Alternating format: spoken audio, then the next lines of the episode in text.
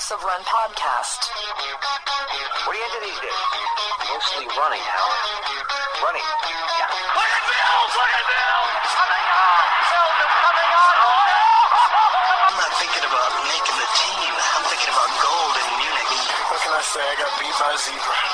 Starts now. It's the House of Run podcast. I am Kevin Sully, joined by Jason Halpin. Houseofrun at gmail.com is our email address. If you'd like to write in, busy show on tap for today. We're going to talk about the New York Grand Prix, NCAA Championships, the Rome Diamond League, a new world leader in the men's 800, maybe previous 145? sorry, sorry, couldn't resist. and maybe maybe talk about some diamond leagues. Although by the time this is posted, we might already be one diamond league deep, and we're we're in a weird area of diamond league because we might be too close to one but too far away from the other. Because as we're recording, I, I don't know if we have start lists for the other diamond league, the one in Paris. We do not. Okay, so we're Unless in, they've posted since I looked uh, two hours ago. but we do have a diamond league song, a new diamond league song sent in by Scooter, That's right. which we'll make I have not up listened to yet, but Yeah. I'm excited. We may not do any Diamond League coverage, but instead, well, we will recap Rome. But instead of previews, we might just go out and play the Diamond League song for 10 minutes. I mean, that sounds good. Yeah, we could probably throw out a couple things with Oslo, and uh, we've got we've got like I, I put down the people who are on the posters. Um, Oh, for Paris? that's yeah for Paris. So that's what I got. Let's know, just do that got- now because if people listen to the podcast in chunks, Yeah, which I know you do that with podcasts, like give me your people on the poster in Paris and then give me your Oslo stuff. Your that best sounds stuff. fair. I mean, do we do we just start? Do we start off with the song? Oh, you want to do the new song? Yeah. Are we just coming in hot? Yeah. right off the bat. Yeah, this is our show, right? Corporate Yeah. can't tell us what to do. Uh, so we got a new song from Scooter, aka Scooter, doing an impersonation of Will Ferrell, doing an impersonation of Robert Goulet. Uh, you know, new people to the show. If you're a new new listener, not sure.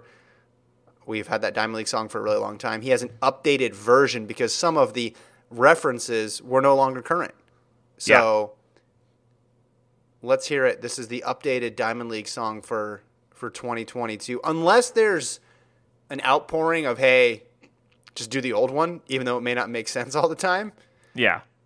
But- I mean, the old one had an incredibly high bar, but you know, I know Scooter, and I mean, I, I know he's going to deliver. But well, yeah, I guess we'll just have to see what the what the feedback is. Yeah. All right. Let's let's cue this up, and then we can uh, do a quick preview of the two Diamond League mates. Here we go. Hey, gang. Not to get ahead of ourselves here. Hands washed, fingers crossed. But coming out of this pandemic, we're stepping into a different world. Which means we're running into a different Diamond League. I thought maybe that meant it was time to update our Diamond League theme song. Alright, here goes nothing. Another Diamond League meet. Wait, that's not it. All right, here we go. They kept the 5,000. What was that weird thing they did with field events? Got NBC Sports Gold to watch live. Bummer cause it doesn't work most of the time. Fantasy League, is that still a thing? I probably would remember three meets of 14. Every 200 has Aaron Brown, even though you couldn't pick him out of a crowd. This is the Diamond League. Goulet still got it. I couldn't hear one of the lyrics. I, mi- I did miss something. uh, I think early-ish in the song. Um, you know, I'm trying to focus. It's, but it's. I mean, it was fantastic as usual. Um, but yeah, I, I think I, I, might- I might have missed a lyric or two as well. I'll have to. I'll have to listen closely. All right, already, Scooter, you got to send us this or submit it on. Can you submit it on is it Song Genius? Is that what it's called now? Rap Genius? I don't remember how it is with all the lyrics and the explanations on them. Can you do a pop-up video, Scooter? If you could send us that, it'd be great. Pop up video. That was like "Where in the World is Carmen Sandiego" voice. Oh, that's good. Yeah, yeah. The uh, rockapella. Yeah, absolutely. Up, up, up. All right, great job. All right, who's on the poster, Jace? All right. So for Paris poster, we got Shelly-Ann Fraser-Pryce, Mm, that'd be cool. Shaunae Miller-Uibo, Great. Andre De Grasse. Mm-hmm. It's getting closer to championship time. He's got to start doing something. Um, Toulouse, Steven Gardiner, and Devin Allen, who became an A-lister. Yeah. That I mean, that happened quick because like Devin Allen, you know, hey, really, really, really good guy, right? Like, Mm-hmm. you know, would likely finish, you know, top, well, top four in any field because he did that at the Olympics. But like, you know, he's he's a he's a top level guy. But Yeah. then this weekend, everything changed with him. Well, he's on the Oslo start list too. Yes, he is. So he ran in New York. Some people are like, I'm good after New York. I'm just going to wait until USA's. He would be a prime candidate for that because he ran 1284 and destroyed Grant Holloway. yeah, Best race of his life in the hurdles. easily. Yeah, And then he's going to go on a plane and race twice in Europe and then come back. That's that's interesting to me that he would decide to do this. I like I guess it. I could see it. But yeah, I could see both versions where it's like, hey, I just ran twelve eighty four. I'm going to Europe. uh, yeah, like I, I want to keep this this thing going. You know, I'm, I'm in the groove. Let's not let's not take a couple weeks off. Mm-hmm. Let's let's just keep this keep this moving. Um, but I wouldn't blame him also if he was like, "Hey, I just ran 1284. I'm I'm good. pretty good Things are going now. well. um, but yeah, I mean, this, you know, 1284, obviously third fastest time in history. You beat Grant Holloway, you know, the, the gold medal favorite. I guess depends what happens in Oslo and Paris is like, will be the question of like, hey, who should be favored in this? Because mm-hmm. like Grant Holloway has obviously been the best for a while, and I don't expect Allen to just rip off 12 eights the rest of the year. But if he's sub 13 Yeah. in both of these next two races, like Holloway hasn't done anything more impressive than that all year. So like that would that would be enough for me. Oh, 100%. I agree. I mean, I think I would still, if I had, when I update the rankings, I think I would put Holloway still number one, but it's tenuous right now.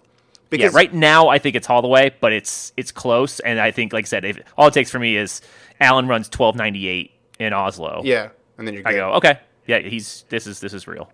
Yeah, the Allen thing is. It does it feel strange to you because he says you know before he signs the, the or says he's going to play football again or try out for the NFL. He's like, I want to get the world record. I want to get the gold medal. Then I'm going to go to football. Yeah, And I'm thinking, well, okay, that's awesome, and I'm glad that you put that out there. Very confident. But I'm assuming that was his goal the whole time, like every year, right? Right. Whether it was Olympics or World Championships. So I, he says it there, and it gets picked up more just because he's leaving, for at least in the short term, correct? So, so people pay more attention to it. Okay, I'm going to do these two things, and then I'm going to go to football. And then he runs this race, smashes his PR, and then afterwards gets asked, and it's like, I think the question was something along the lines of, "Were you surprised?" And if you asked every track fan or anybody who's followed track, their their answer would have been some variation of yes. yep. And he's like, "I thought I was going to get the world record today," and it's just the level of confidence that he has Yeah. is insane, and I don't really know where it comes from. Again, I know all athletes are confident, but he's confident about breaking the world record, which before this season he was two tenths away from, and he's confident about beating a guy who is run one one hundredth of a time off of that world record. I just don't know. He's running. I'll put this in dis- high school distance running terms because that's the best uh, orientation for us. Yeah.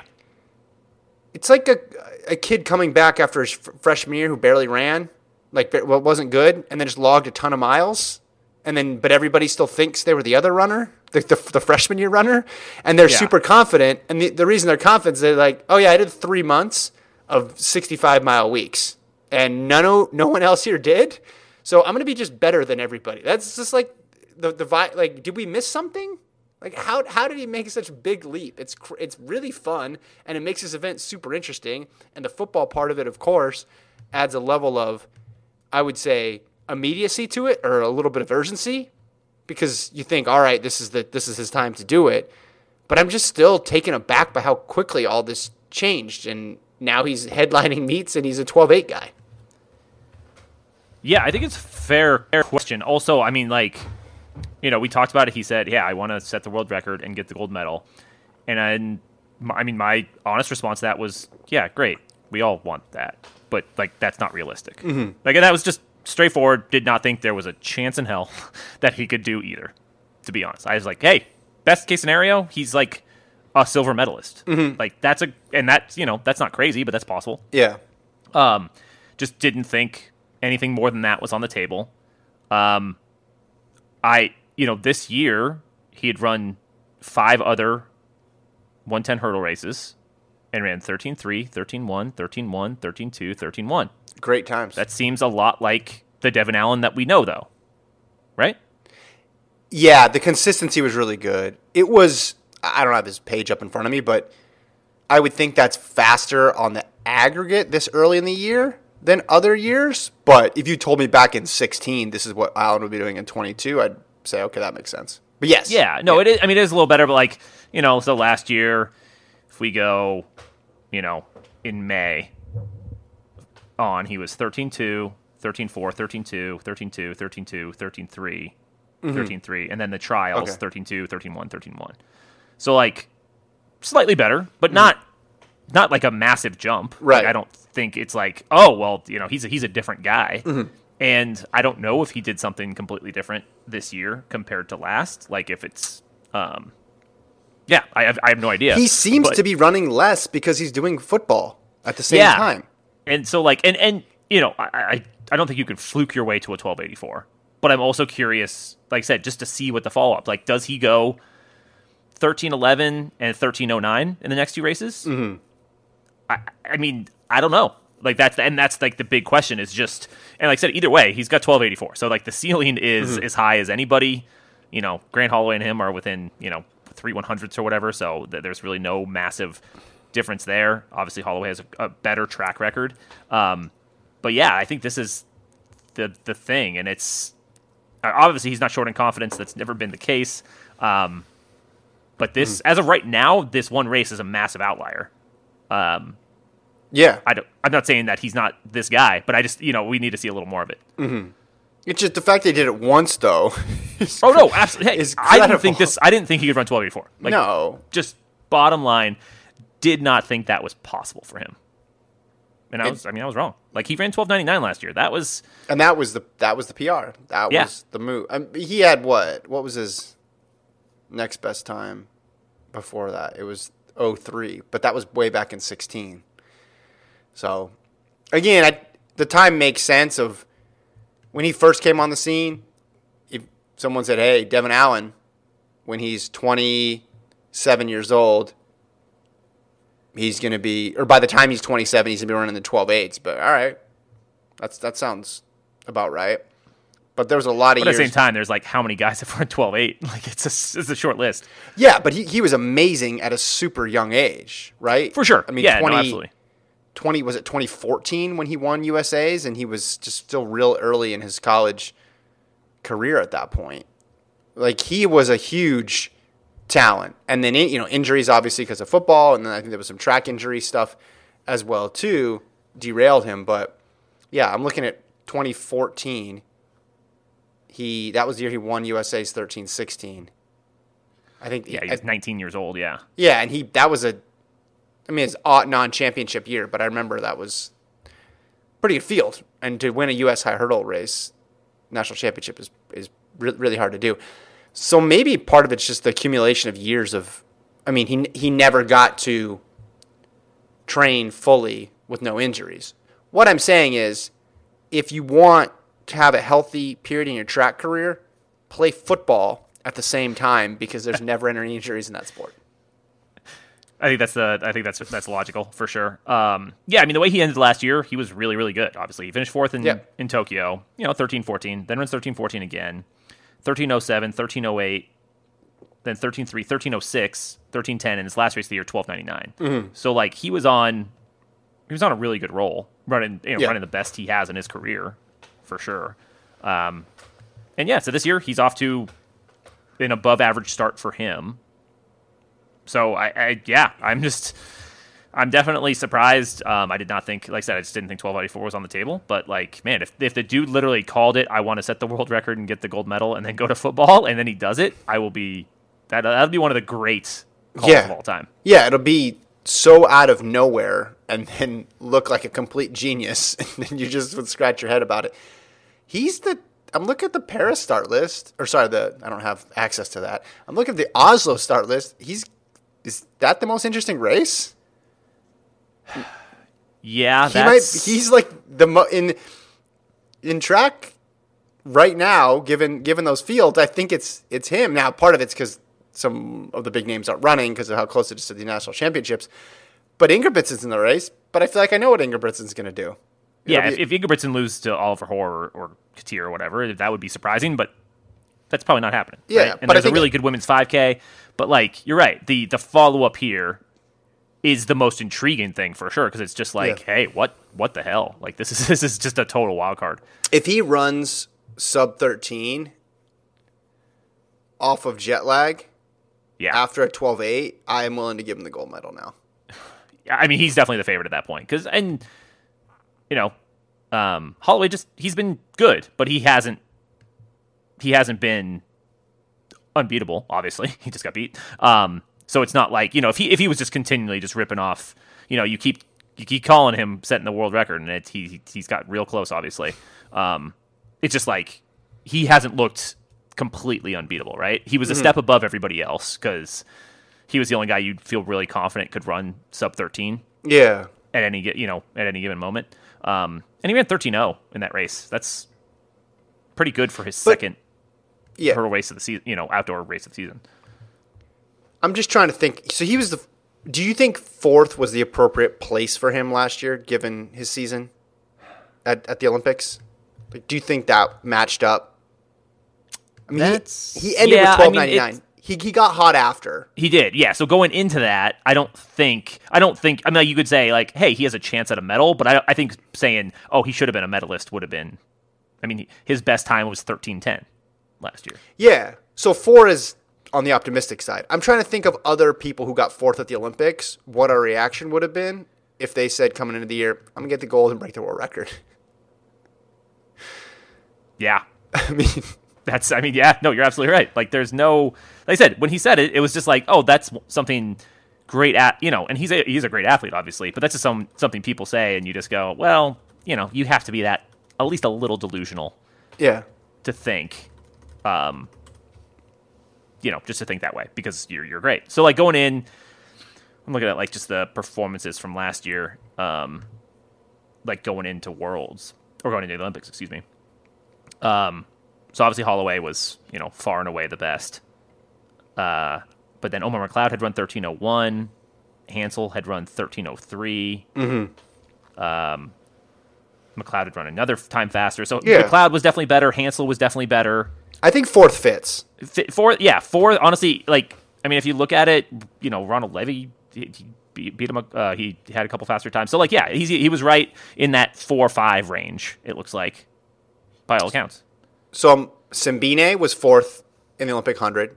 Knighton was fourth in the Olympic 200.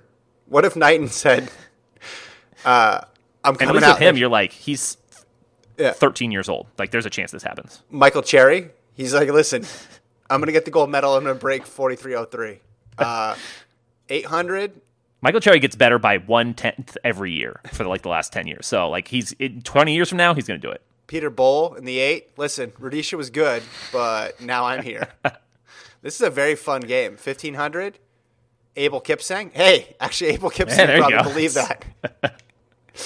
Let's go. 5,000 on the men's side. Uh, Nicholas Kimeli. Well, he just ran 12. Maybe there is something to this fourth place thing. Four hurdles. Who who ended And also, getting- like, being, you know, he's 27 or whatever, like, that's, that's like a good prime age still, but it's not like, he's not that, he's not super young. He's not super old either, but like, it's, it, there's Yeah. no reason to expect that he was going to make this massive jump. But maybe he did. Like, that's, that's the thing. It's might have just happened. Yeah. I think we sh- we should have had at the. I just, I, I just think it's incredible. Like looking at the, uh, just putting it in another perspective is like Kyron McMaster in the four meter hurdles. Listen, guys, I'm going out there. I'm gonna take care of business. I'm gonna get this gold medal. Who got who got fourth in the women's hundred? Let's see. I'm doing this one more time. Ta Lou. Yeah, she's gonna run. She's gonna run 10-4 this year. Yeah. Oh man. Women's 15. Hailu, 357. All right. So Oslo. That's the headline, as we said. Dream Mile will be good with Jakob. You said the women's five, Gade, Sage, etc. Ayana's back, which is crazy. Yeah, Uh, that's that's welcome always back. interesting for sure. Women's eight, Keely, Natoya Yeah, it, again. We can't get you know we, we can't get Mo and Keely. That's that's the matchup we all want. But there's another. There's a deep women's eight that Hodgkinson should win. You know Mm-hmm. because that's that's who she is now. Uh, Muir, who's been struggling a little bit too. So I'm just kind. of I mean, she's on the eight, which isn't you know if she finishes fourth there, no big deal. But she lost. I think she finished third this past week. Mm-hmm. Um, again, so it's she, yeah, she hasn't quite been as sharp. So I guess that'll be that'll be interesting. What did you think about a thing Mo's time in Rome? Yeah, she looks okay. She looks she looks good. um, she looks totally back to normal. Uh, Not time to panic. nah, I I mean I'm less worried. Yeah, you won what you know she won by a second and a half. Uh, the field was whatever. You know, a couple, a lot of actually names here that you'll see Keely go up against. But when you won 157-0 by yourself, um, yeah, she she looked just how we want her to look. I think that race was obviously significant, but I think the biggest results were that that men's five, and then Shericka Jackson beating Thompson-Herah. Yeah, Shericka Jackson, who like I mean, just has kind of just been nothing but phenomenal for a year and a half. Um, Twenty-one nine, like completely dominated that two hundred. Um, Thompson twenty, you know, twenty two two. I mean, we talked about it. Asher Smith, Miller-Uibo, Toulouse, Kambundji, Felix. Like, Yeah. was, it was a pretty loaded field, and Jackson just completely dominated it. Um, and Thompson just not, you know, she hasn't been had been bad this year by any means. She looks but flat. she also she's She not a world flat. beater right now. Well, I think she's a world beater in the hundred. Well, actually, And I say I don't know, Shelly-Ann Fraser-Pryce, like yeah, you know, and it's she could obviously still get there, but I mean, she's also coming off you know the best season ever. yeah. Um, so it's not you know surprising that maybe she won't live up to what she did last year. But like, yeah, yeah, I'm still kind of waiting to see could she, you know, Well- just have like a is she going? You know, is she going to run? I mean, for her, if you go in and you're like, hey, she's going to run, you know, high ten sixes, that's Mm. nothing. Like that seems like the the floor for her, right? like it, it did going into the season. Yeah, I think we forget that she got beat last year by Jackson at the trials and had had losses throughout the year. It was really that second half of the year. I mean, she even lost to Fraser-Pryce in the hundred post Olympics in Lausanne. Remember? So Yeah, and losing to Fraser-Pryce is obviously zero shame in that whatsoever. yeah, Um, I think but yeah, it's fair. Let's see. Actually, I'm looking at last year. she had some losses. She did. Um, so her best time. Let's see. So like end of June, Yeah, she had she was coming off you know third place in Jamaica, 1084, mm-hmm. For 1082 before that, 1096, 1087, 1092. She ran 1078 with a plus 1.8 in Claremont, which I I think mm. translates to like 1230 or something like that. Um, So like yeah, you're right. I mean, it, it's I would have thought, oh, she definitely ripped off some real fast times, but then it was mm. July 6th. She runs 1071. yeah. Wow, I'm really just surprised. Yeah, and then it wasn't until the Tokyo final she runs 1061, then 1054, 1064, 1072, 1065. Yeah, yeah, yeah. So yeah, you're right. I mean, maybe she's just winding up and she's in the exact same spot she should be. Like that. That's totally, uh, totally possible. Because even 200s as well, she didn't Hmm. go sub 22 until the semis at Yeah. uh, at Tokyo. Second half of the season, Elaine is like Game Six Klay. It's just whatever I guess so, yeah. I- I am- matter. Man, I wish I would have looked at this earlier because I, I it, let's say it's not like I was worried about Thompson, but I was just like, oh, you know, she's not quite gonna have the season that she did last year, which is whatever what what what makes sense. Um, but that's obviously not a foregone conclusion because she looks like she's exactly where she was last But year. but there's also the competing factor of her during World Championship years. Not that there's anything magical about a World Championship year versus an Olympic year. That shouldn't there shouldn't be a distinction. Shouldn't, but, it, yeah, it, it is a thing. 19 and 17, correct? Didn't go well. No, 15 went well, but 19 and 17 went well.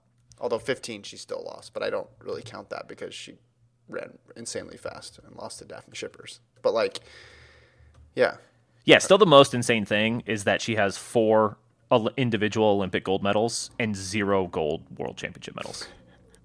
And only one silver and no bronze. Like yeah, it's that's the silver. That's- weirdest thing ever. You know my idea for two golds? It would have been given out that year in 2015 in that 200. It was that fast. Yes, no, that's that's absolutely fair. And like you said, she was great that year, so that's not her fault. But like the fact that she double golded and in between those Olympics had zero medals. I feel like that doesn't happen very often. Maybe I'm crazy. Yeah, I just the whole thinking of oh hey, there's something different. Like there shouldn't be anything different about World Championships. The meet is run at roughly the same point in the season. The competition. No, and I, I think is, it's mainly just random luck Yeah. and happenstance. Yeah. But you're right. Yeah, fif- 15. I mean, 15 and 16, I think were good for her. That's the way I look at it more because I don't think 15 was bad in any stretch of the imagination running that fast in the 200. She just wasn't ready to be a world beater yet. So I look at it chunked as like 15 and 16 were awesome. Then 17 all the way to Tokyo basically were not. Yeah. Um, when it came Yeah, partial injuries and random stuff here and there. What's her? What was her time? Do you have her, like her Tila page up? Yeah. Can you read me season best in the hundred from 17, 18, 19, and 20? Yes. 17, 1071, 18, 1093, 19, 1073, 20, 1073. Wind. So pretty consistent. She just didn't have it at yeah, 2018 Championship. was, a pretty clear down as 1093. Well, I don't care was her that. best one, but um, not yeah, cha- I mean, even looking at 2015 here, yeah, she wasn't, you know, by her standards, she wasn't really great. Um, like I mean, obviously the 21.6 was insanely good, but like her hundreds, you know, 11 10, 10 9, 10 9, 10 8, 11 1, 11 0, 10 9, 11 0. yeah. Like totally fine. Um, and really she Injuries. It was. In- yeah, like, she runs that er, 21 uh, 6 in 2015, but then I mean literally her second best time was 22:13. So it was like she had one massive performance Mm-hmm. in 2015, but outside of that, she wasn't for her like I said by her standards wasn't great. But I'm I'm looking at 17. She was undefeated basically in the hundred until the World Championships, and then undefeated after.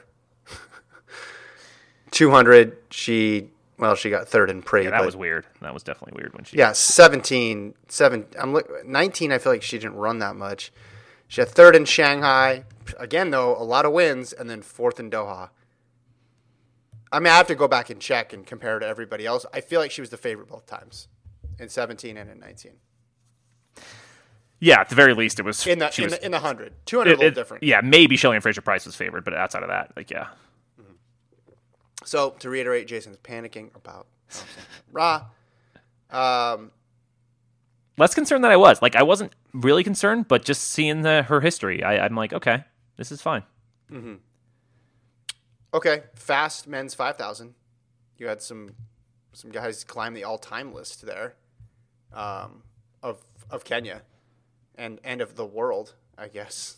Yeah, Um, Kimeli and Krop 46, 1246 in a race where Kejelcha once Kejelcha is so good at getting third in really man, fast in the races. fastest races. Yes. Yes, it's incredible. Yeah, no, you're right. I mean, this is and this was a loaded field. I mean, you already mentioned some of the names. Barega, Mohamed was fifth, running 12:55. You had eight guys sub 13. Um, these races are fun. Like, there's usually one of these a year, mm-hmm. And I always enjoy it. Like, it's I, I you know I know it's I don't expect every 5,000 to be this way. I'm not saying every 5,000 should, should even be this way, but like, yeah, when you can get like eight dudes going sub 13 and it's just like, and then, you know, t- multiple guys 1246, like that's, that's just awesome. That's like it's. I'm like, oh man, if, if the 5,000 was like this all the time, this would be so insane. Mm-hmm. And as one of my favorite stats, Kenya hasn't won a men's medal since 15. Insane, mm. Yeah, in the five. completely insane. Yeah. All right. What else? Um. Oh, Lyles. I mean, Your guy. man, he looks. It's I- okay. I'm officially Lyles is back to where he was. That Well, I feel like hold on. where we're at. Do we have a sound to play? Do we have a drop for that? Yeah, we need one. Is there a Lyles sound? It's I don't know. It's everything about it, his vibe, like the way he's acting, but then obviously mm-hmm. the way he's running is much more important. But like he just looks like Noah Lyles again, right? Do you, do you like the celebration? I love the celebration. I loved everything about this. Everything. It So was he, he puts the the fake phone, you know, his hand up to his his face like he's talking on the phone. yeah. And what did he say? Was it fast? That's fast. Yeah, Yeah, that- that's that fast. it's official. That's fast or something like that. I really Love like that And it just like yeah, man, it's so much. It's such a more fun sport when Noah Lyles is running like this.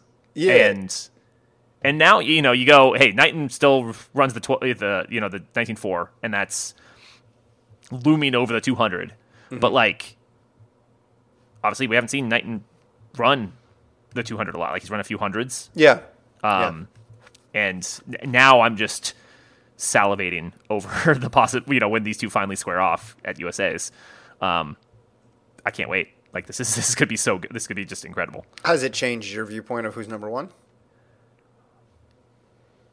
1249 is so scary. It's literally the only 200 he's run. 1949, not Ni- 12. I keep saying 12. I think we were talking about the- wind the long. adjusted. No, you're talking about wind adjusted Claremont. 100 Yes, that's right. Um, so yeah, he ran 1949.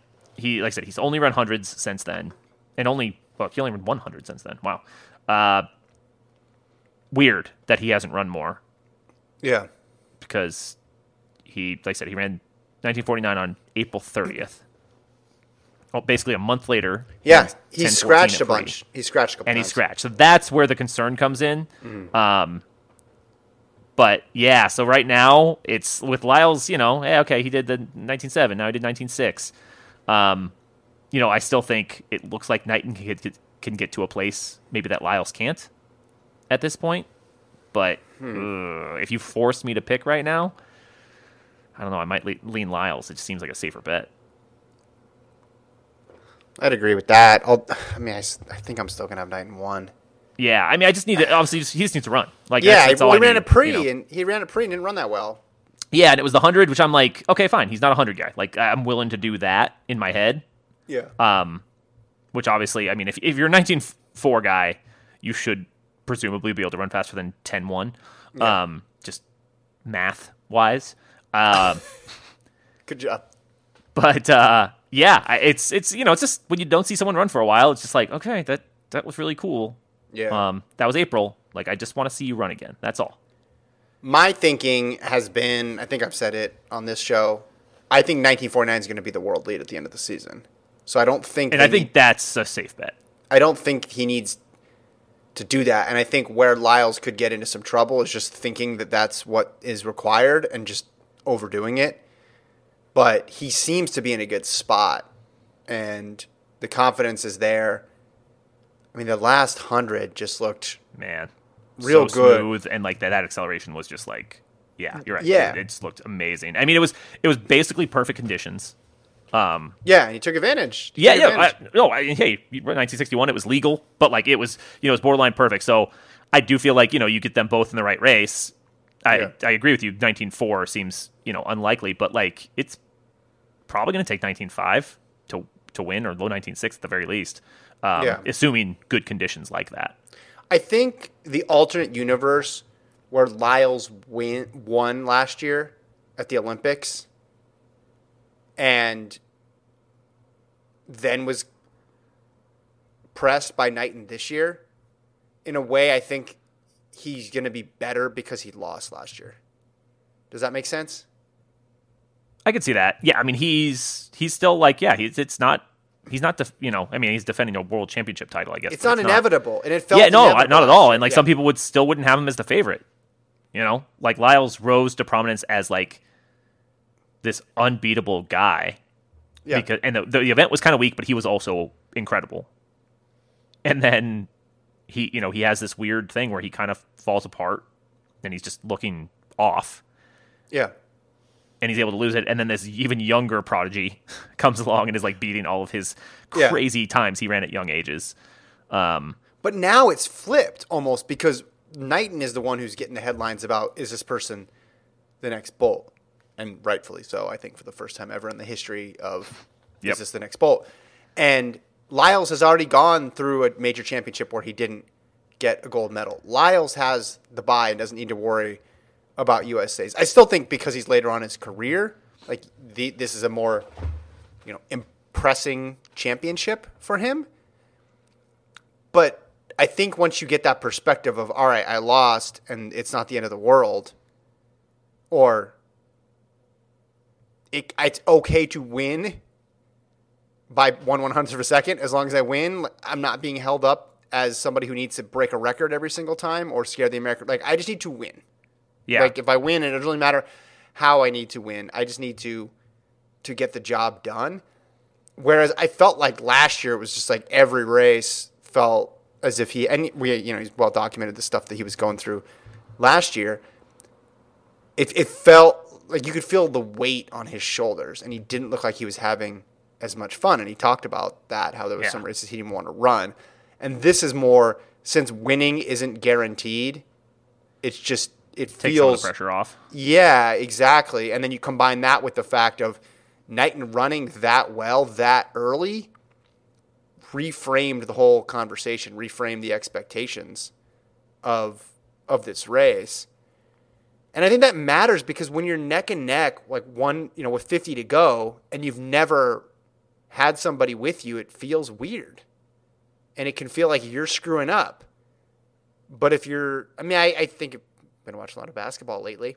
If you've never been tied in the fourth quarter with five minutes to go because you've only blown teams out, you get a little tight, Right. right? You know, things aren't, but you need to learn how to win when the competition is, you know, right there. And it doesn't matter if you win by a tiny bit or end up running away and winning by double digits or what, a tenth of a second.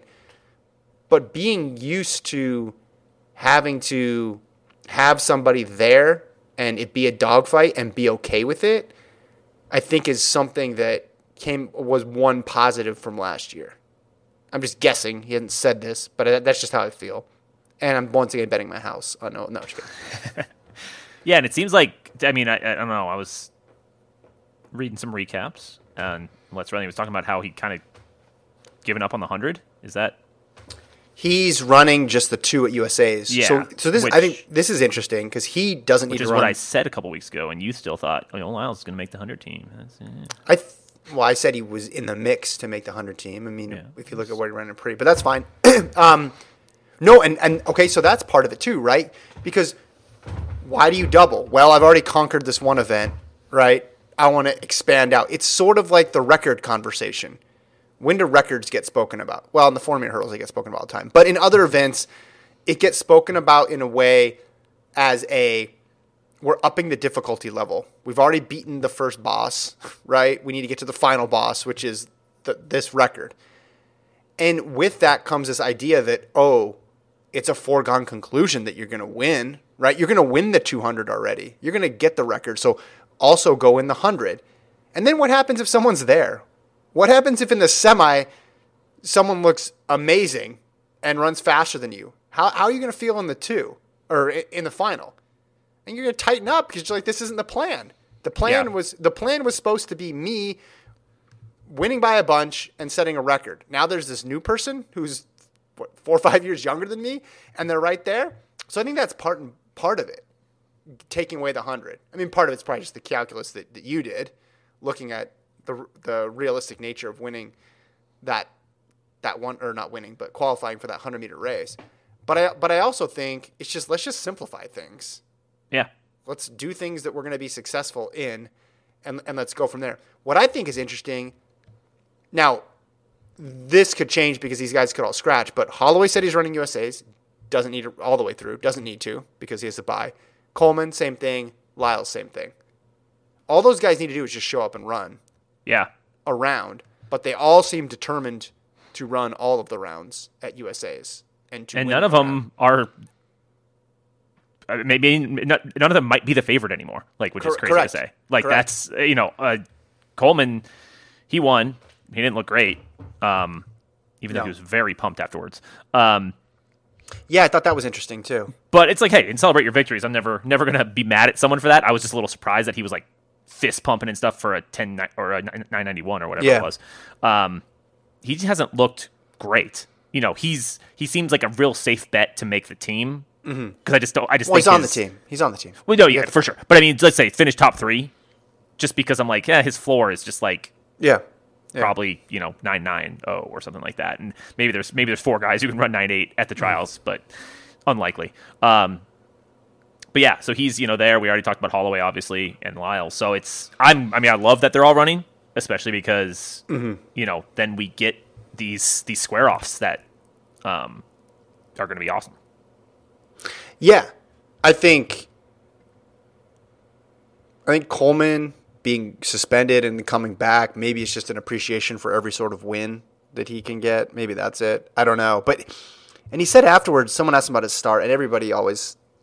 um, Well, I, I shouldn't say this. Sometimes people are like, "Yeah, my start sucked," but usually they're like, "All right, it was okay," because they don't know because it probably happened so fast. They have to actually go back and watch it and talk to their coach about it. But his start didn't look as good to me as it has in the past. And you know, you got this Jamaican on the rise, Ackeem Blake, whose lifetime best going into this year was 10-3, and now he's run 9-9 twice in the past Yeah. couple weeks. Maybe maybe he just got a good start too, so it looked like it was good, but it didn't look like vintage Coleman putting the race away in the first 60. I think Coleman is super pumped to have the buy of Should those be. of that group. I thought I thought Lyles was going to be the one most in need of a buy, but just with the way he's running and everybody else in the 200 is running, I think Lyles would have got top three regardless. Yeah. Coleman Coleman's got more work to do, and he's talked about oh, coming off a season whatever I was gone for 18 months, didn't race a bunch. I need to get back to that. There's probably some some truth to that. So yeah, it'll be fun. That is interesting that they all could end up not being favorites actually going into the meet where they are reigning world champions. I guess it's three years ago though, so that's that's part of it. It's true, but but at the same time, you know, it's it's been a weird. Obviously, he, I mean, three years can a lot can change, but this has been even weirder than most. Um, Yeah. But yeah, I, at the same time, like I think it makes all the sense in the world. I mean, if you're Christian Coleman, Mm-hmm. like this is, I mean, racing against Kerley Bromell, whoever else is you know up at the top there, but like those guys, like that, you need those kind of reps. I mean, this that's that's Yeah. going to be Yeah. you know uh, half of the final, you know, finals field. Mm-hmm. Like it, it- it's it's it's a test drive at to a to a to a medal basically, and Mm-hmm. you got to see where you kind of stand there. Like he's be, taken off a year and, and everything else. Like he can't. If he were to skip it, I would think it would be a massive mistake. Mm-hmm. Like it, just just to kind of overestimate yourself like that. Like he needs to. He constantly needs to measure up against everyone. Yeah, and he has the benefit of not needing to get top three. So Yeah, go exactly. and, so go in and do it. Yeah. whatever. You don't win, you don't win. But like, yeah, it, I think it would be a missed opportunity to to go like that. And I'm sure Holloway wants to beat Allen. You know, Oh, 100%, Uh, I, I, 100%. I have no doubt. Um, Lyles Knighton. I mean, that's Lyles is probably like kind of like, hey, I want to see if I can beat this kid. And Knighton being so young, like I just, I just feel like I can't imagine an 18 year old being like, nah, I'm no good. big deal.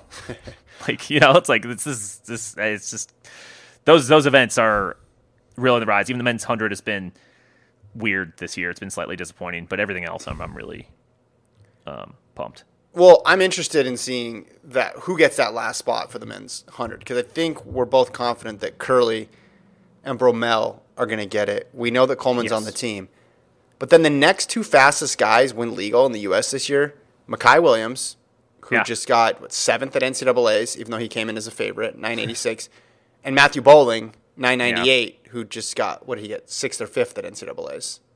Um, and then you have people like Bracy and Baker and, and Bednarek, but none of them have really put out. I think Bracy No. ran what 1003 They It- good at all. in New York. That could come around. I wouldn't count him out. Obviously, big Bracy guy over here. Um, Eli Hall's Your run. Eli Hall's run ten low. Kyree King's run nine ninety eight. But yeah, that spot is open, and then I guess you could say the same thing on the in the two as well, because Bednarek hasn't had a big one yet. He's won some, he's won some diamond leagues, but uh, you know it's been Yeah, he hasn't looked, you know, as good as I would have thought. Um, just because he was he was really good last year. Like it was terrific. He's yeah, I mean, when yeah. he was he was ripping off 19 eights, it seemed like uh, pretty consistently, and you know maybe he'll he'll still do that. But Mm-hmm. um, yeah, it seems like that maybe there's just a little low. Actually, yeah, I mean, looking at him last year, obviously he ran the 19.6 with a massive win, but then 19.9, 19.9, another 19.8, 19.9, 19.7. I mean, like, yeah, he was consistently great. And then, you know, at, at Tokyo, 19.8, 19.6. Look at his season this year, though, and tell me who it reminds me of. Who who it reminds you of? Particularly his last two meets. Yeah, looks a lot like Noah Lyles last year. No, that wasn't it. Try again. Uh, Oh, what- oh, Andre De Grasse? Yeah, because Yeah. didn't he go? T- he went twenty low twice in two diamond leagues and won. Yeah. Correct. Okay, I'm remembering. And then he, yeah. he ran 10 ones twice and finished sixth and eighth. Yeah, it's not. A, he's not. hundred is not where it's at. No, no, for sure. He's, he's, he's a 200 guy, for sure. Yeah, yeah. All right. One other person I want to talk about from our event group, I want to talk about women's sprints from New York. So we had we had a lot of not a lot of scratches. We had just the average amount of scratches, I'll say, for a pro track piece. So we thought we were going to see Gabby Thomas in there with Richardson, but ultimately uh, Aleia Hobbs gets the win, 1083 to 1085 for Richardson. Richard came back in the two and won the two. She needed a qualifier because she said she's going to double it.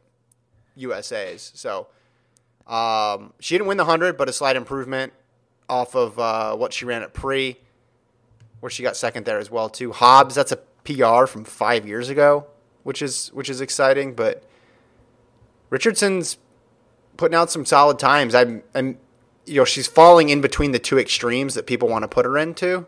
Either Yeah. like she's a non-factor, she's not going to make the team, or she she has no chance at medaling on one side, versus surefire world record holder or surefire gold medalist Right. because that's she has mainstream sports type fandom with people. Like she creates, she engenders that sort of response from people, and so you have those same sort of just completely kind of off the wall, ridiculous, hot and cold takes from people, and uh, I guess I should say hot and hotter takes from people Yeah. but it's in the middle. It's in the middle this year.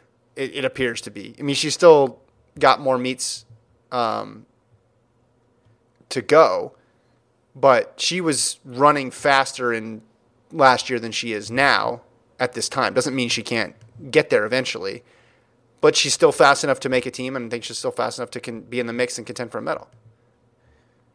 Yeah, no, I agree. I think it's you're right. It's it's not you know she hasn't been like oh she's fully back and she's you know with Shelly-Ann Fraser-Pryce and, and Elaine Thompson. You know she's she's not there, but she's clearly not falling off. Yeah, she seems a super safe bet to make a final. She seems like she's in that group of women. Um, you know, I'd put everyone below obviously those two Jamaicans, but then you know she she's there with Shericka Jackson and the Hobbs performance was was certainly a surprise. I just uh, obviously did not expect that. But like, yeah, you're ripping off 10 eights. Um, It's a good sign. You know, this one was win legal. I know she had a couple big win performances, but like, yeah, I think she's in a good spot.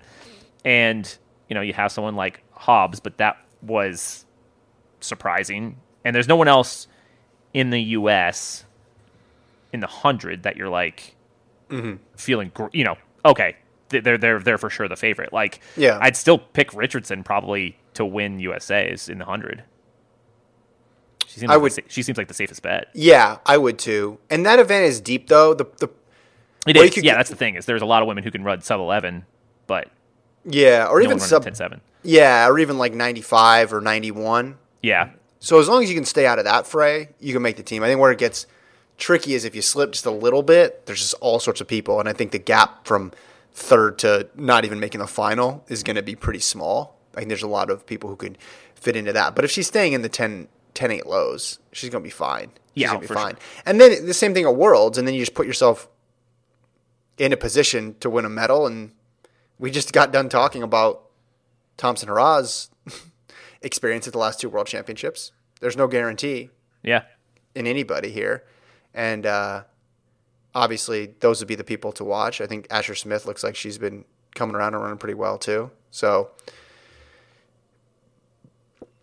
people want it to be either crazy good or crazy bad, and sometimes it's just in the middle Yeah. a little bit, or just. I mean, I think it's still good. It's just not. No, no, she's yeah, no. If anything, this has been a good. You know, just where it was just kind of weird earlier, and we didn't know what to think. Like now, it's like okay, yeah, she's somewhere between like the third and fifth best in the world probably right now. Yeah, That's it's not a bad spot to be. yeah, yeah. No, I, I think. I mean, I mean, maybe, maybe third to seventh, but yeah, yeah. That's probably fair. yeah. You're right. That, that, there's a big group there.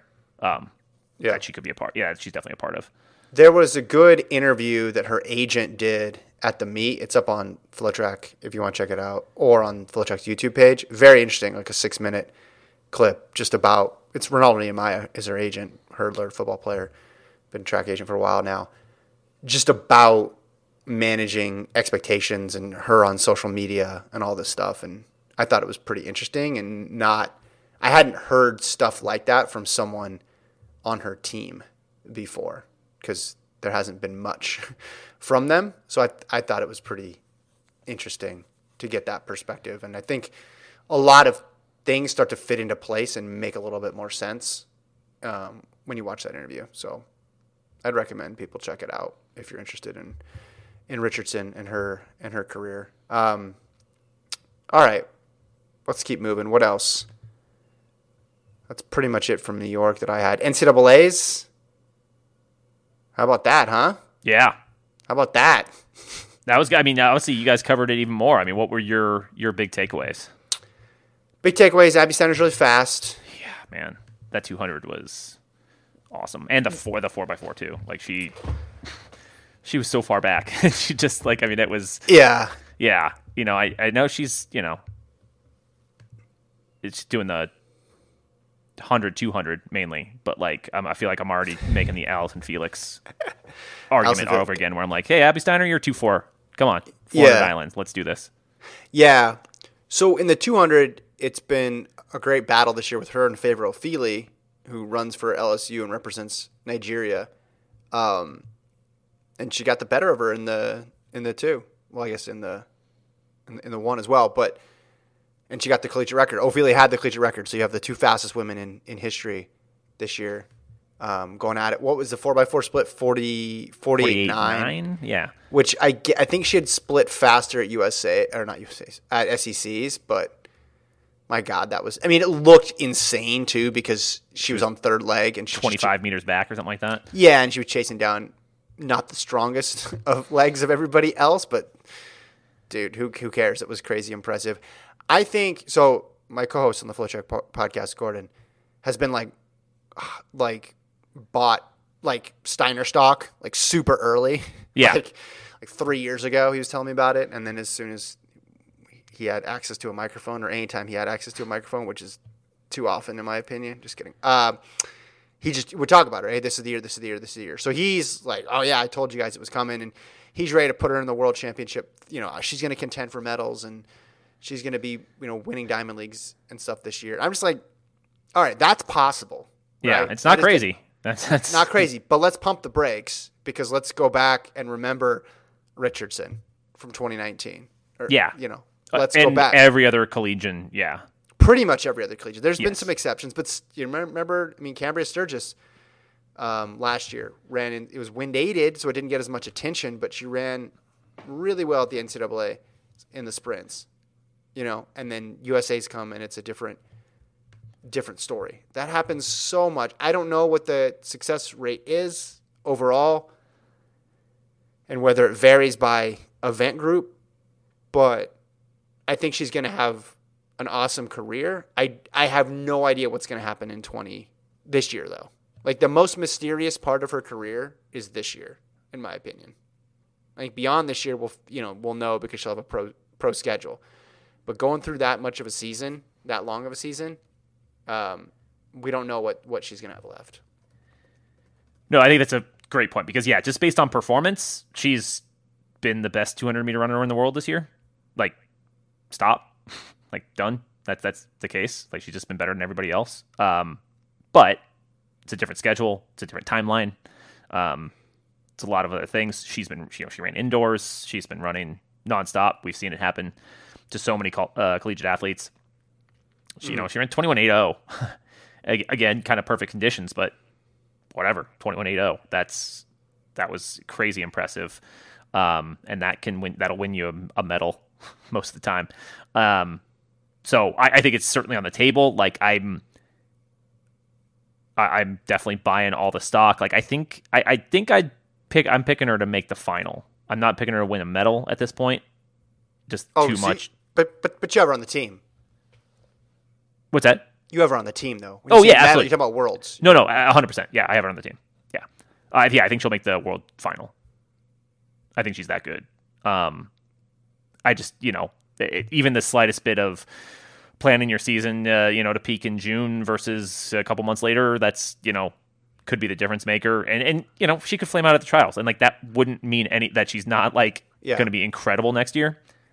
Um, it's just I, I think I think she is that kind of talent, and I think yeah she could do something. So I mean, the only person I you know Gabby Thomas obviously is great, um, and and you, you you know she's going to make the team clearly.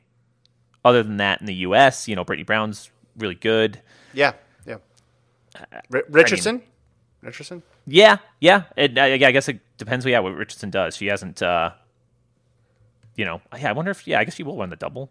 I don't know. Yeah, yeah. she Um, said she was. She said She is okay. Yep. Um. So yeah, I mean that's that's a that's tough. That's top three. That's that's not the easiest thing to make. Um. But yeah, I do I do think she's gonna. I do think she'll make the team.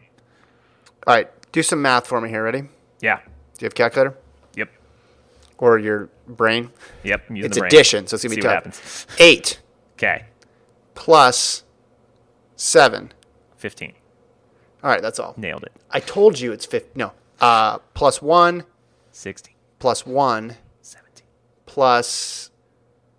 Hold on. Six, seven, eight, nine, 10, 11, 12, 13, Thirty. plus eight, Thirty-eight. plus. Hold on. One, two, three, four, five, six, seven, eight, nine, ten.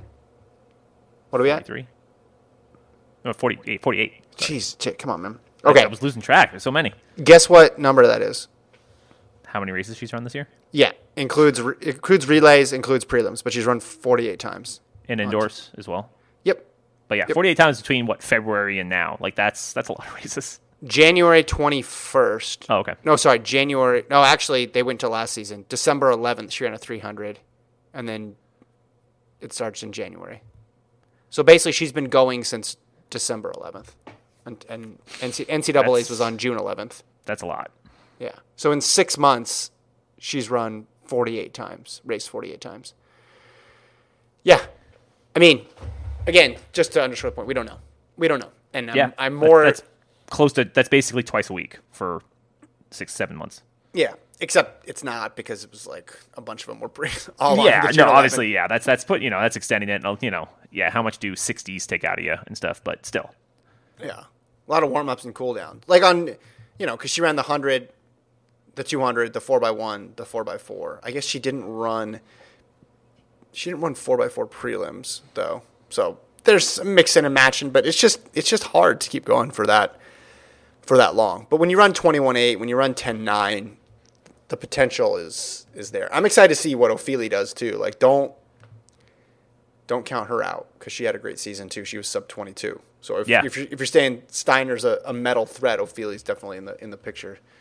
yeah. And I, I just think I'm full like Steiner. You know, for the future and stuff too. Like I, I think she's just that kind of athlete. So, and that's the kind of people I try to pick to break. You know, to to kind of get past that NCAA lull. Um, but some really great athletes had that. You know, like Fred Kerley, like fell you know fell apart. Yeah. And there's so many that are just. It's a really long year. It's a, it's a lot. What if I told you that Ofili was three years younger than Steiner Holy crap! Then and yeah, run? that's She's 19 and ran 21.96.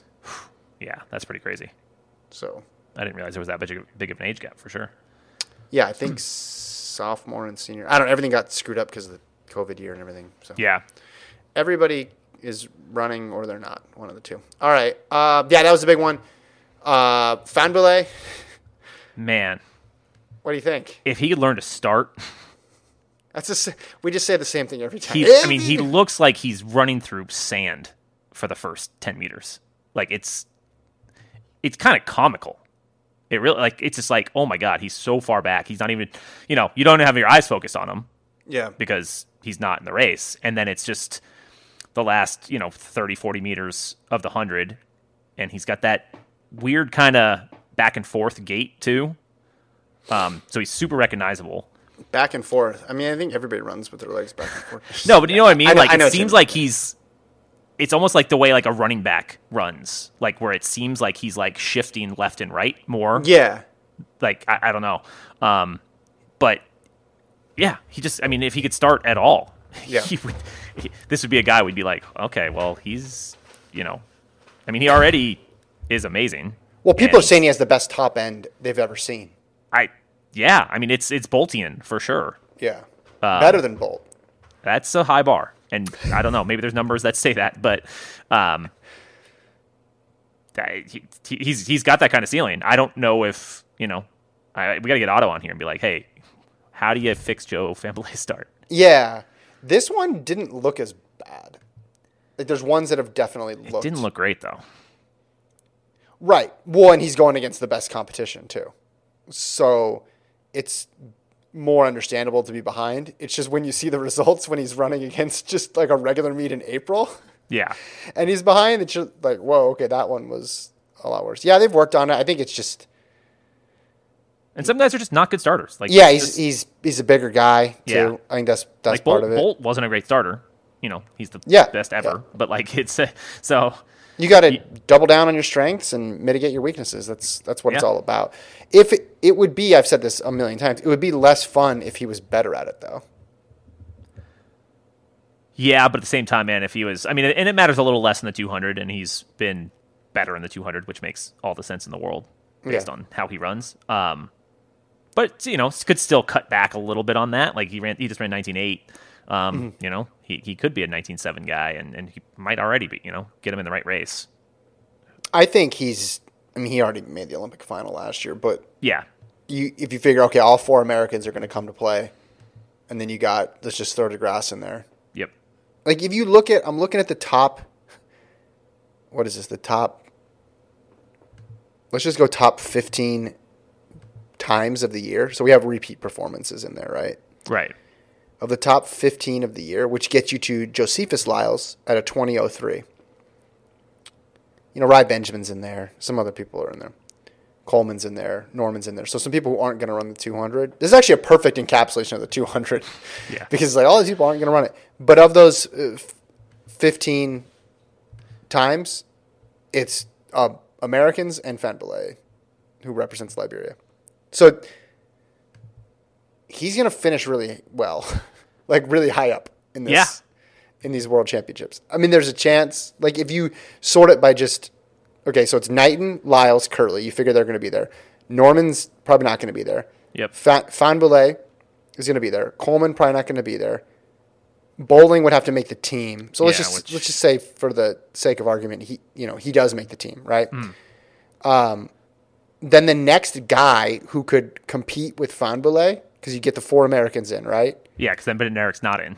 Right. King's not in. Benjamin's not in. Would be Jerome Blake, who's run 20.04. So Fahnbulleh's two tenths faster than him. Yeah, and De Grasse, obviously, like you said, we already mentioned him. But yeah, it's Yeah. the Americans are, are really, really good. And then there's Fahnbulleh. what the hell? Yeah, it, Yeah. it's not not a lot. Um, like a bronze would surprise me less than a sixth, seventh, or eighth place finish from Fahnbulleh this year. I think he'd get a bronze for sure. yeah, it seems possible. I mean, Knight and Lyle seem like a clear one-two, and then it's Kerley and maybe Bednarek if he can get there, and Van Blake. Like I'd put them, I'd put you know them kind of in the same category. I think. Yeah, I think. I mean, I mean, bronze is a tall order, but I think he, c- you, just need he needs one of I guess two of the Americans to screw up, and then everybody else to run the way that they've been running, basically. And maybe not even screw up. I mean, like if if Van Blake's Yeah, I you know, guess I runs said that. 1974. Maybe just one. One. yeah, it's to- like it's like okay, that seems about right for Kerley, and it seems you know or whatever. So yeah. All right. Yeah, he was great. He was great. Trey Cunningham 13 flat in the hurdles, which would have been the top hurdle performance we talked about, until Devin Allen ran 1284. Yeah, rough timing on that. And then for all you Steeple fans out there, Courtney Wayment of BYU smashed the collegiate record. We don't have a collegiate record song. 916. And ra- raining too, and It was raining that day? I think it- Was it? wasn't it? Didn't it? It looked miserable out when I watched the video of it. Am I crazy? Um, let's see. I'm gonna do the weather report. There's no miserable weather. Well, you're right. It does. Yeah, there's water on the track. Yep, Yeah. Think about That's the shins, just- Kevin. Think about the shins. very true. Okay, what else? We did New York. We did NCAA's. I mean, we're not going to go into every NCAA race. It's just we'd be here.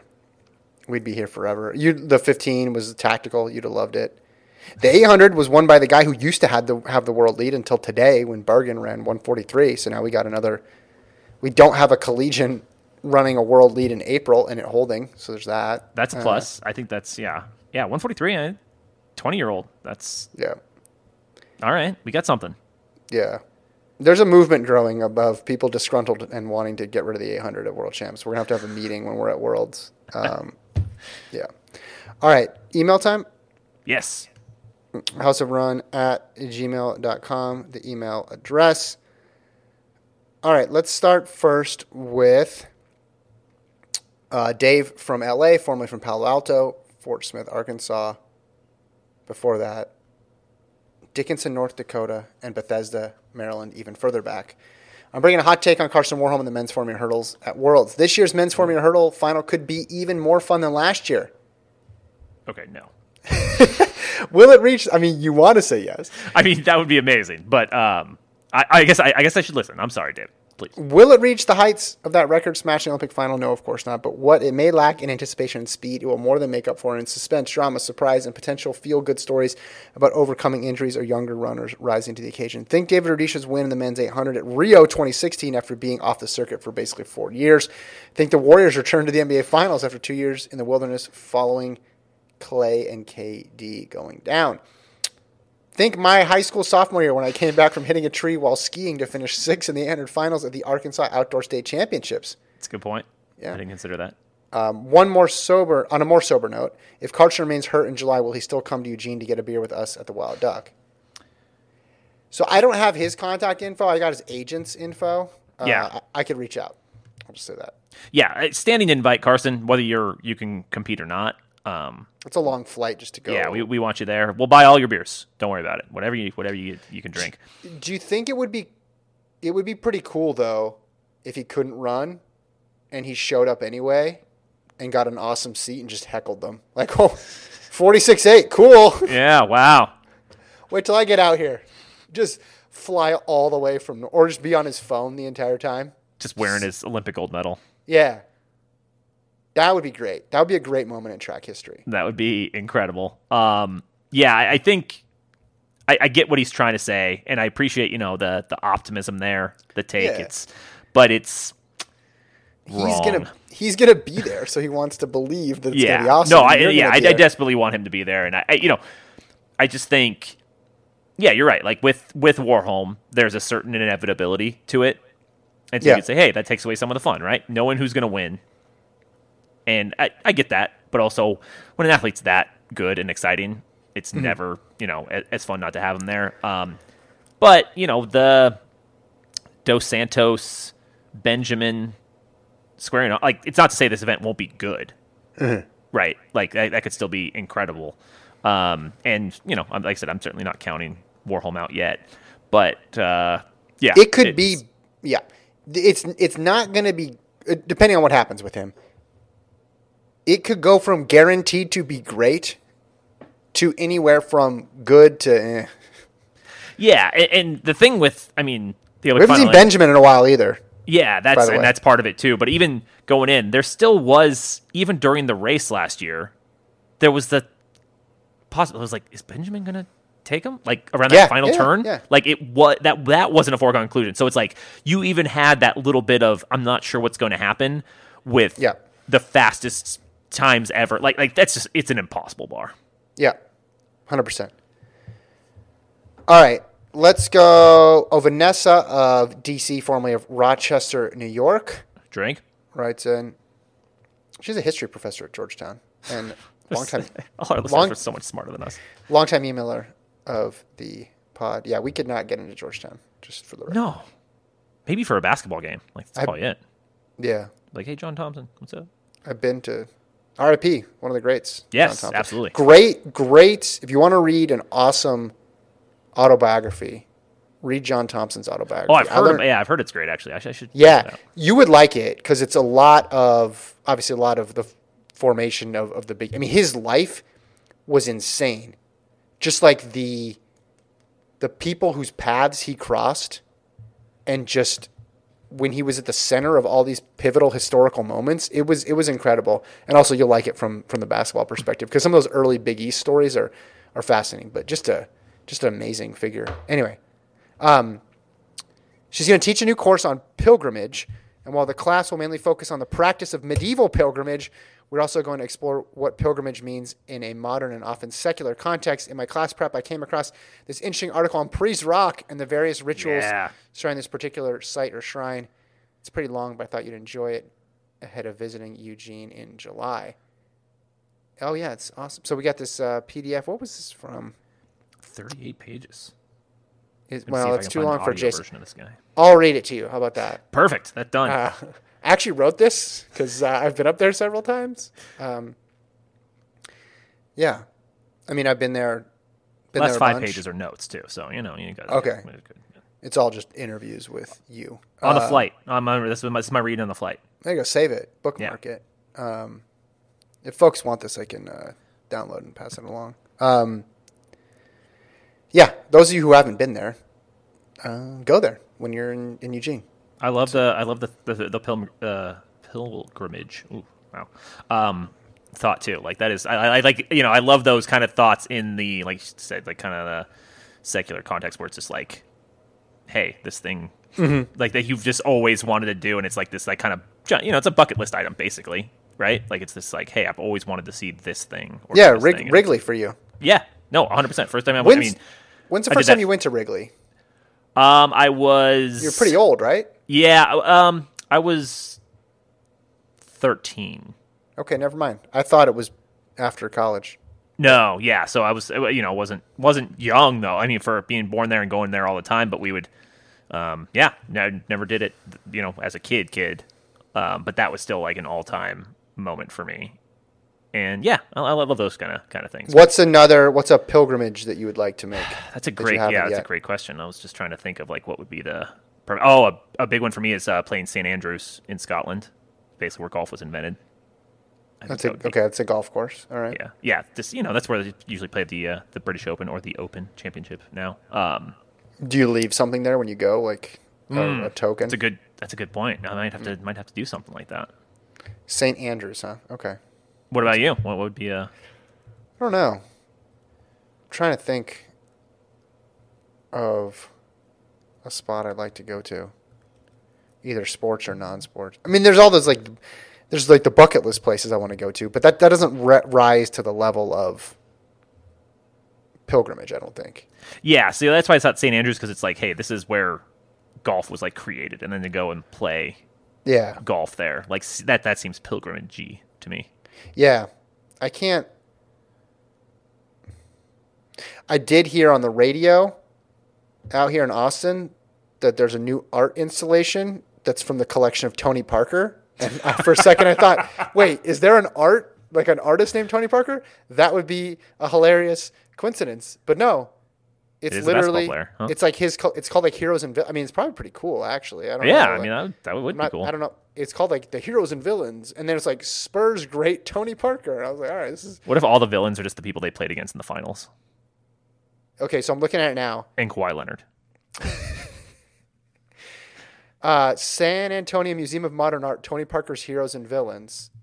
Uh, a lineup of some of those popular figures produced by Marvel Comics and DC Comics. Life size sculptures of Teenage Mutant Ninja. Okay, so this isn't necessarily uh, historic art. So wait, he bought. I don't even understand.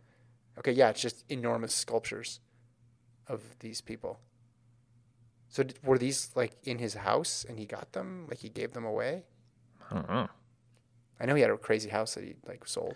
I think I remember seeing yeah that when that was happening. I had like 1200 water slides or something like that.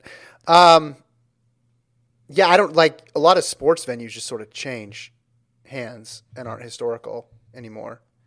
You know what I mean? Like Yeah, there are a few historical. I when I went to Duke for work and I went to Cameron Indoor. Obviously, I'm not a huge Duke fan, but that was that was cool. That- That no, was cool that yeah, that's a cool one. Um,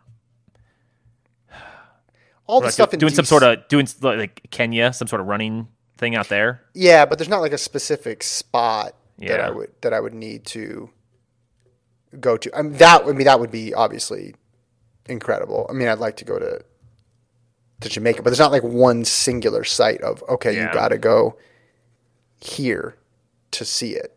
Um, DC, obviously, because I'm into history. I mean, I saw most of that when I was there for a summer, so that checked a lot of boxes for me. But I need to think about it more. Yeah, pe- send gotta- in your send in your uh your Here's pil- what happens. guys. Here's what happens when I'm going to do a sentence to start with when you have kids, Jason. When you have kids, you think more about well, what do I want my kids to see? Yeah, that's fair. yourself. I respect that. That's Yeah. uh like yeah. I want, yeah, you know, and then you start planning around like, oh, they should see one of you know this, or they should go to this place, and then you understand why.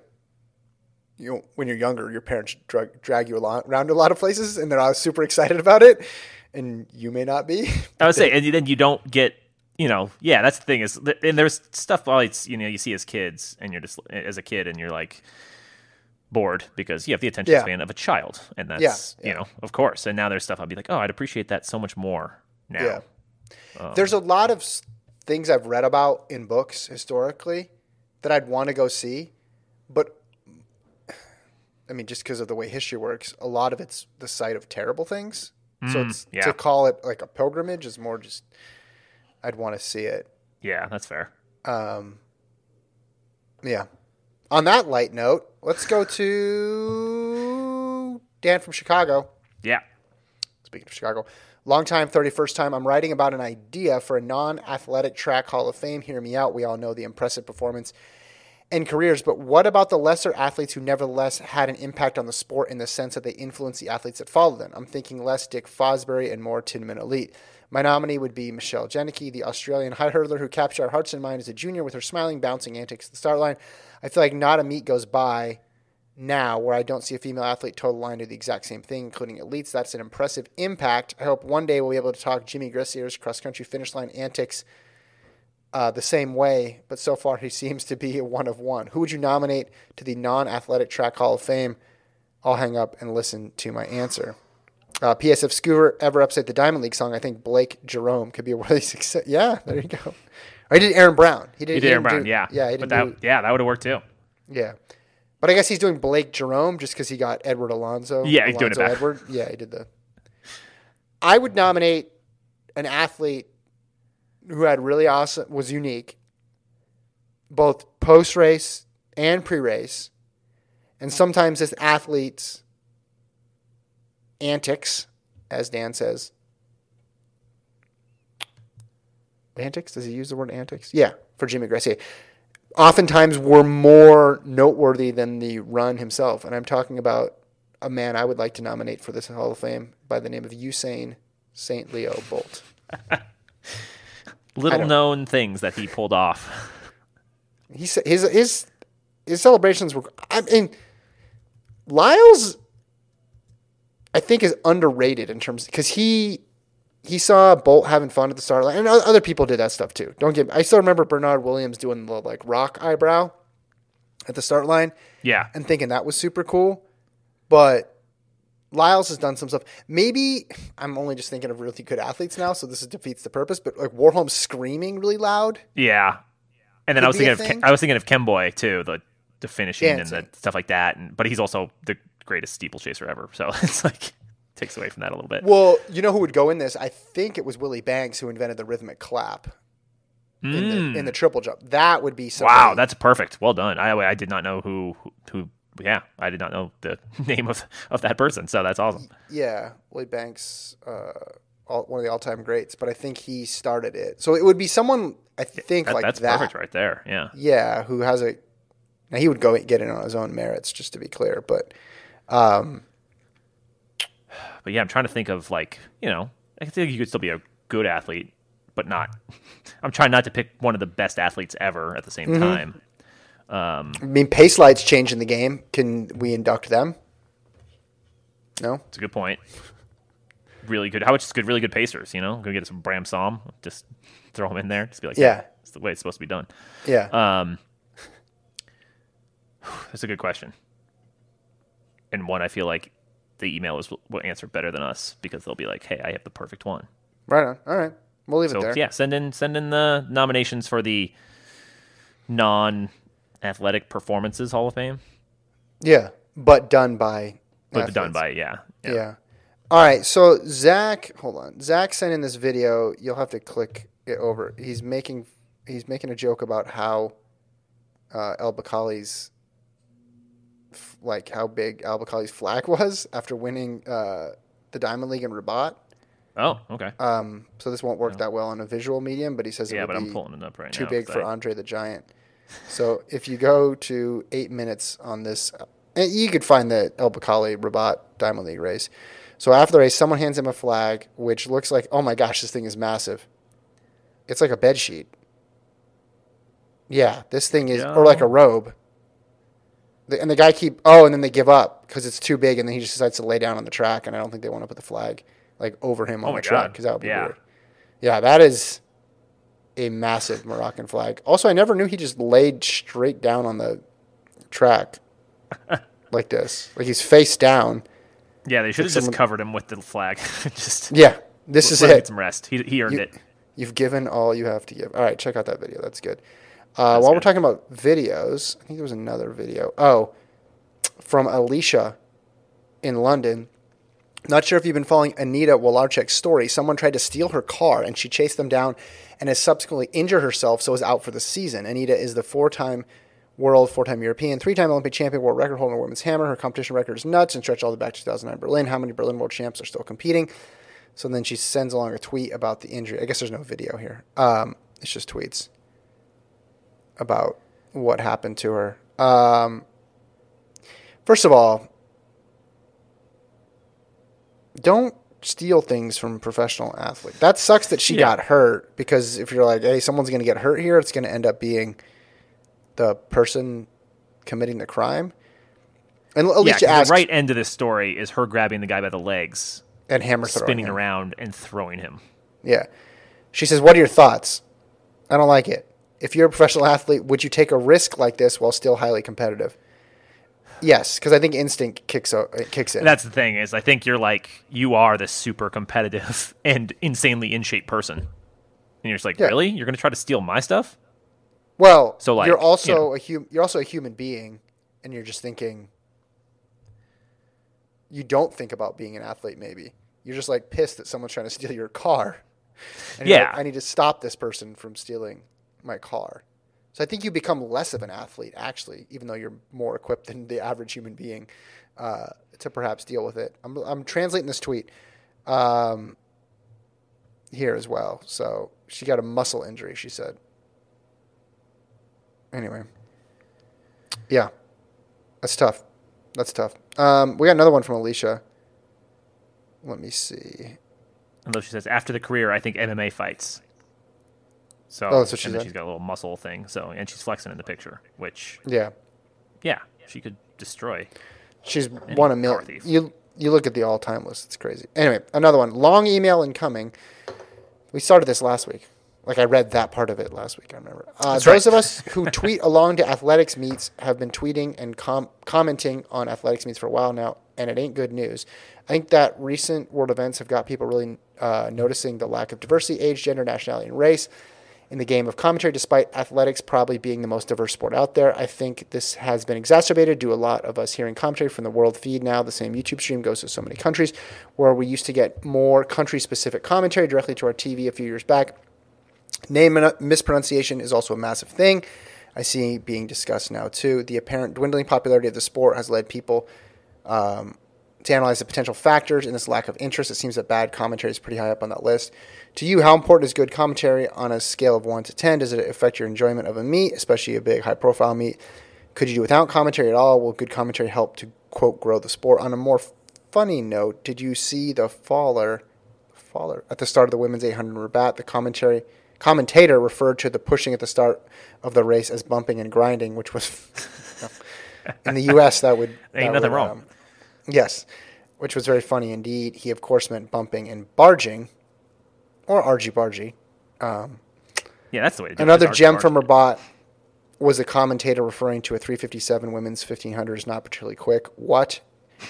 Uh, for Tokyo, us Brits had to endure commentary, which was put things to a Kipyegon standard. I think that's the problem right there.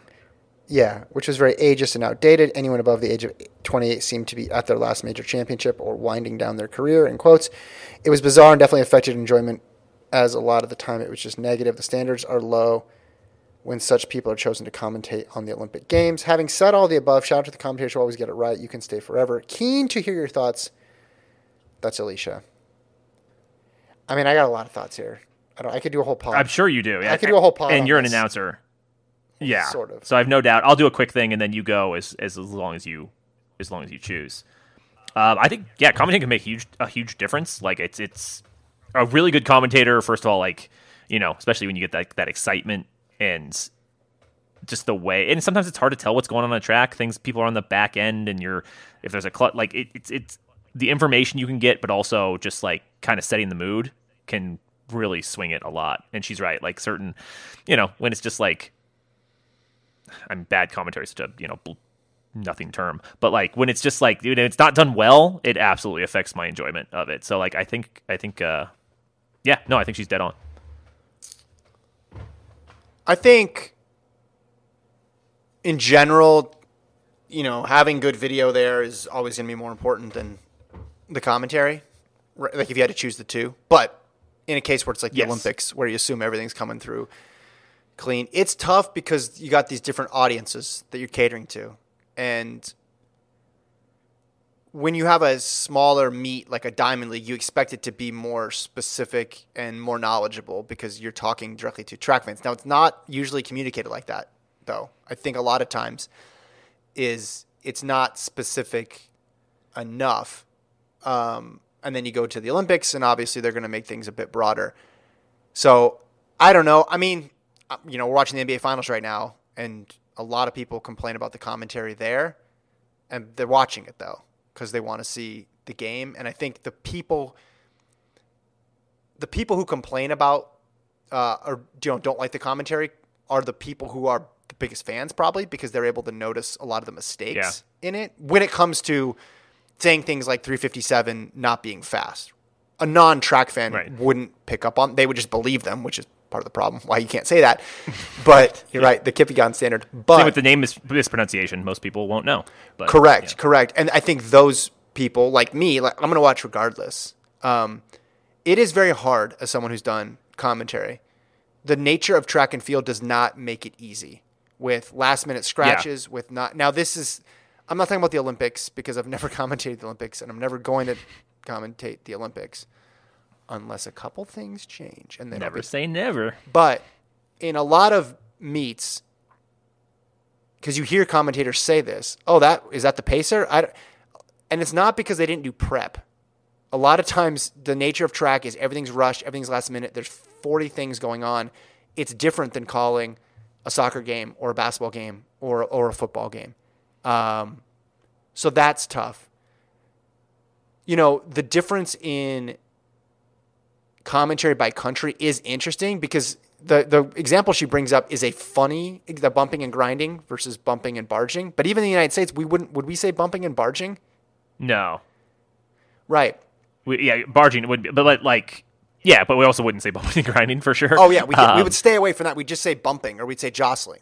Yeah, there's a lot of yeah, jostling probably. Yeah, And there's a lot of that that happens where there's specific terms. And, and, and, her, again, her example is like a light one, but there's ones that are more serious where in one country or one culture, it's like acceptable to say one thing yeah, and in another one, it's not. and even when it comes down to things like specific words and phrases where it has an entirely different uh, connotation Yeah. in in a in a different country. Um, so listen, it's um it's tough. People got to do better. Um, they got to put the work in to get the. I've mispronounced names. Mispronounced names on the show. I've mispronounced names Oh yeah, I'm in more commentary. than you. It doesn't. It doesn't come from a place of um, disrespect or lack of caring. It's just um, a part of the sport. Being, as she mentioned, being so geographically diverse, it's tough. But like I try, like when I do commentary, I try. To, I try to go through every single name beforehand, so Yeah. that way I have a chance to sound it out and figure it out. But if you're doing a meet that's and the diamond leagues aren't really like this because they're shorter and there's fewer names but all the meets i've called have, for the most part have been a lot longer you know through the course of eight hours you're going to come across something that throws you off and it's tough to get every single thing um, right i don't know about the changes she's talking about how it used to be more region specific and now it's world feed commentary um, and listen, I Yeah, I mean, guess- we're we're the most um, you and I are the most represented group, like white male distance Oh, runner sure, yeah. oriented when it comes to commentary. That's you know the, the the main group that's represented, not just in commentary, but in, in terms of track and field media. That's the main group of people that are in there, um, at least in the United States, right? They're coming coming from that that background. Um, so I, I totally understand what she's talking about there. I just don't. I mean, I want commentary when she says, "Could you do without any commentary at all?" No, no. I want commentary, but also when she says, "Will commentary help to grow the sport?" I'm not sure because listen, you can be you can be saying everything wrong, but being really excited. And Right. Some people love it, some people hate it, and then the opposite can be true. You can be saying everything right, but in the wrong tone of voice, and then some people are going to love it, and then some people are going to hate it. It's re- it's really a, a tough. And you say, well, why don't you do both? And that's the goal for most people, but the reality of it is uh, is is complex. I think. Um, and then the last major championship, winding down their career, um, and being negative. I think m- my experience watching, I used to always watch the BBC stuff like a long time ago. I think you did too, right? Which is where we found our, our guy, Ortis Soleil. Yeah. Um, they're a lot more direct just in how they speak. Right? Yeah. Like they'll, So I kind of love it, but yeah. well, they'll do the trackside interview with the athlete who got fifth and didn't make the final. That's pretty rare in the U.S. And then they'll say, well, what went wrong? Now you can also yeah, unless say- they're the most famous athlete, that does not happen in the U.S. Yeah. Yeah, and you can also say, all right, well, Kevin, Jason, you guys are being ridiculous. Like BBC, there's all those videos of them like jumping up and down, right, cheering for Jessica Ennis or whoever, and, and being way too uh, invested in the athletes and not playing it straight. But I think they have, they I love that too. I don't even care if it's homerism. Like, well, they bounce on both sides, is what I'm saying. Yeah. Whereas in the U.S. in general, it's a little more buttoned up. It's a little, you know, they're obviously going to feature American athletes more and and talk them up, but it's not a. It's called more down the line. I would say maybe people can point to some other examples where that's not true, but yeah, I don't know. yeah, and I kind of prefer more of like give give me the more personality, give me more. Yeah, you know, yeah. like don't get me wrong, I, I you know I love a Jim Nantz or whatever. Like that's very soothing and, and fun and good and whatever. if you want to go like to I don't sleep, know, I'm just kidding. what's that? If you want to go to sleep, Yeah, no, but I mean honestly, but it's like oh, okay, yeah, he's classically good. Like Vince Scully is, you know, great. But like I also love like the, the passion, and that's you know I think like when she mentioned some of the other feeds from other countries, like we we've done it a few times over the years. You know, just like I and I can't remember which race it was, but the everyone got off to a good start, and then Yeah, yeah. just scream like you know just the excitement and like that's you know a, a regionally specific and like where they're so invested Yeah. in these guys, and like that is the to me like the pin, like that's the most fun thing in the entire world. And I get you can't do that during the Olympics. Yeah. you know that's it's not realistic, but I absolutely love stuff like that where it's just like these people are living and dying with this race, Mm-hmm. and it, it it doesn't have to be buttoned up. Like I, I kind of want, you know, I want the emotion there, and that's what I I I think having. You know, a lot of times you have whatever you know, two guys in the booth or or, or whatever it is, um, and that's what you're going to usually have. But I do like when it's you know you have someone with expertise. I think um, Ato does a great job, you know, especially with the sprints Yeah. like he's so knowledgeable Mm-hmm. with that stuff and it's like and you get other people in there too who are who are you know c- can bring the same kind of thing like i love those those people who can give you the kind of insights that you're you know because I, I you can watch a 100 meter race that Yeah. takes 10 seconds or, or 11 seconds it's it's not a lot to it but like they, there's so much more information there and that those that's where to me um you know it really shines Well, and that's what I want more of. I want the information, especially with these smaller meets. You don't need to pretend like I've never watched a track meet before. Nobody's stumbling on a Diamond League meet at one o'clock on a Thursday afternoon. Hey, yeah hey, come over here, kids. Let's watch this Diamond League meet. You're talking to people who know the sport. So speak about it in that way. Now you could say, all right, well, maybe the people commentating don't have that ability, but usually if they're at that level, they have that that amount of experience and knowledge to where they can add something to it. At some of the minor meets, you know, sometimes you get people who literally don't know anything about track because there's just a like they have to put someone to commentate that meet, right? And that's like there was a case of I forgot, but there was some half marathon recently where someone either ran someone ran insanely fast, might have broken the world record, and the person just was like reading off Wikipedia about like what a half marathon was.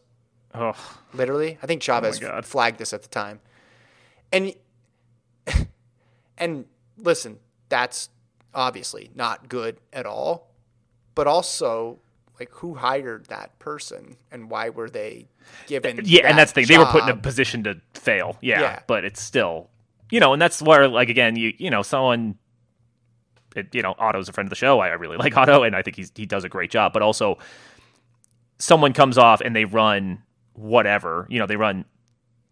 And he, he will just immediately go, that is the third fastest time in history. This, and he's just like so pumped up about it, Yeah, because he actually gives a crap. Yeah. And it's not he's not an announcer who was just hired for a job. It's like no, he's like he loves track and field, Mm-hmm. and like he you could tell, and he knows so much about it, and like those kind of things. That's where that's you know that that's kind of what what I love about it. Yeah. No, all good stuff. All good stuff. All right, we're going along. I know we were going to read, read Marshalls, but la- we said that last week, but we'll push it again. We also got one from Brian in Port Angeles, and then we got one from our old friend Nick, who we ran with Yeah, last time in nice. Eugene. And it starts with the story of us running and seeing Phil Knight. Uh, well, you were riding a bike, but anyway. But anyway, That's true. Yep. Well, I'll say those ones for for next time when we will preview USA's next week, Jace. And then I'm going to be Holy crap! on a plane. Yeah. So hay, hay is in the barn. Well, I mean, we'll recap Diamond League too, but we'll preview uh, the old U.S. championships. So thanks everybody for writing in. Alicia, thank you for writing in. Appreciate the thoughts. Uh, Again, I could go for like th- 40 more minutes on commentary and track production and broadcast and stuff, but I will spare folks. Maybe that'll be a spin off pod in like three years. Oh, there we Let's go. do a special pod on that. Maybe one year when we're bored, which is every. I think we did this a little bit, didn't we? We just kind of went in random angles. Sometimes, yeah, during like a slower season, we would just yeah do a yeah whatever you know We did the pre- Prefontaine versus Without Limits. yeah, exactly. Yeah. yeah, yeah. But I could the do dream a, meet stuff like that. I could do a whole three-hour pod on quote unquote fixing track or growing track or broadcasting track. I mean, it's kind of there's a lot there. There's a lot there, and uh, it's a complex thing. Houseofrun at gmail.com is the email address. All right, that's it. That's it. We're done. Thanks, everybody, uh, for listening. Again, send us your plans for Worlds or, or USAs, too. I'll be in town for USAs next week. Thanks uh, to everybody. Again, this has been fun. And we'll talk to you next week. Jessica Ennis. Good night. I don't know. Got nothing.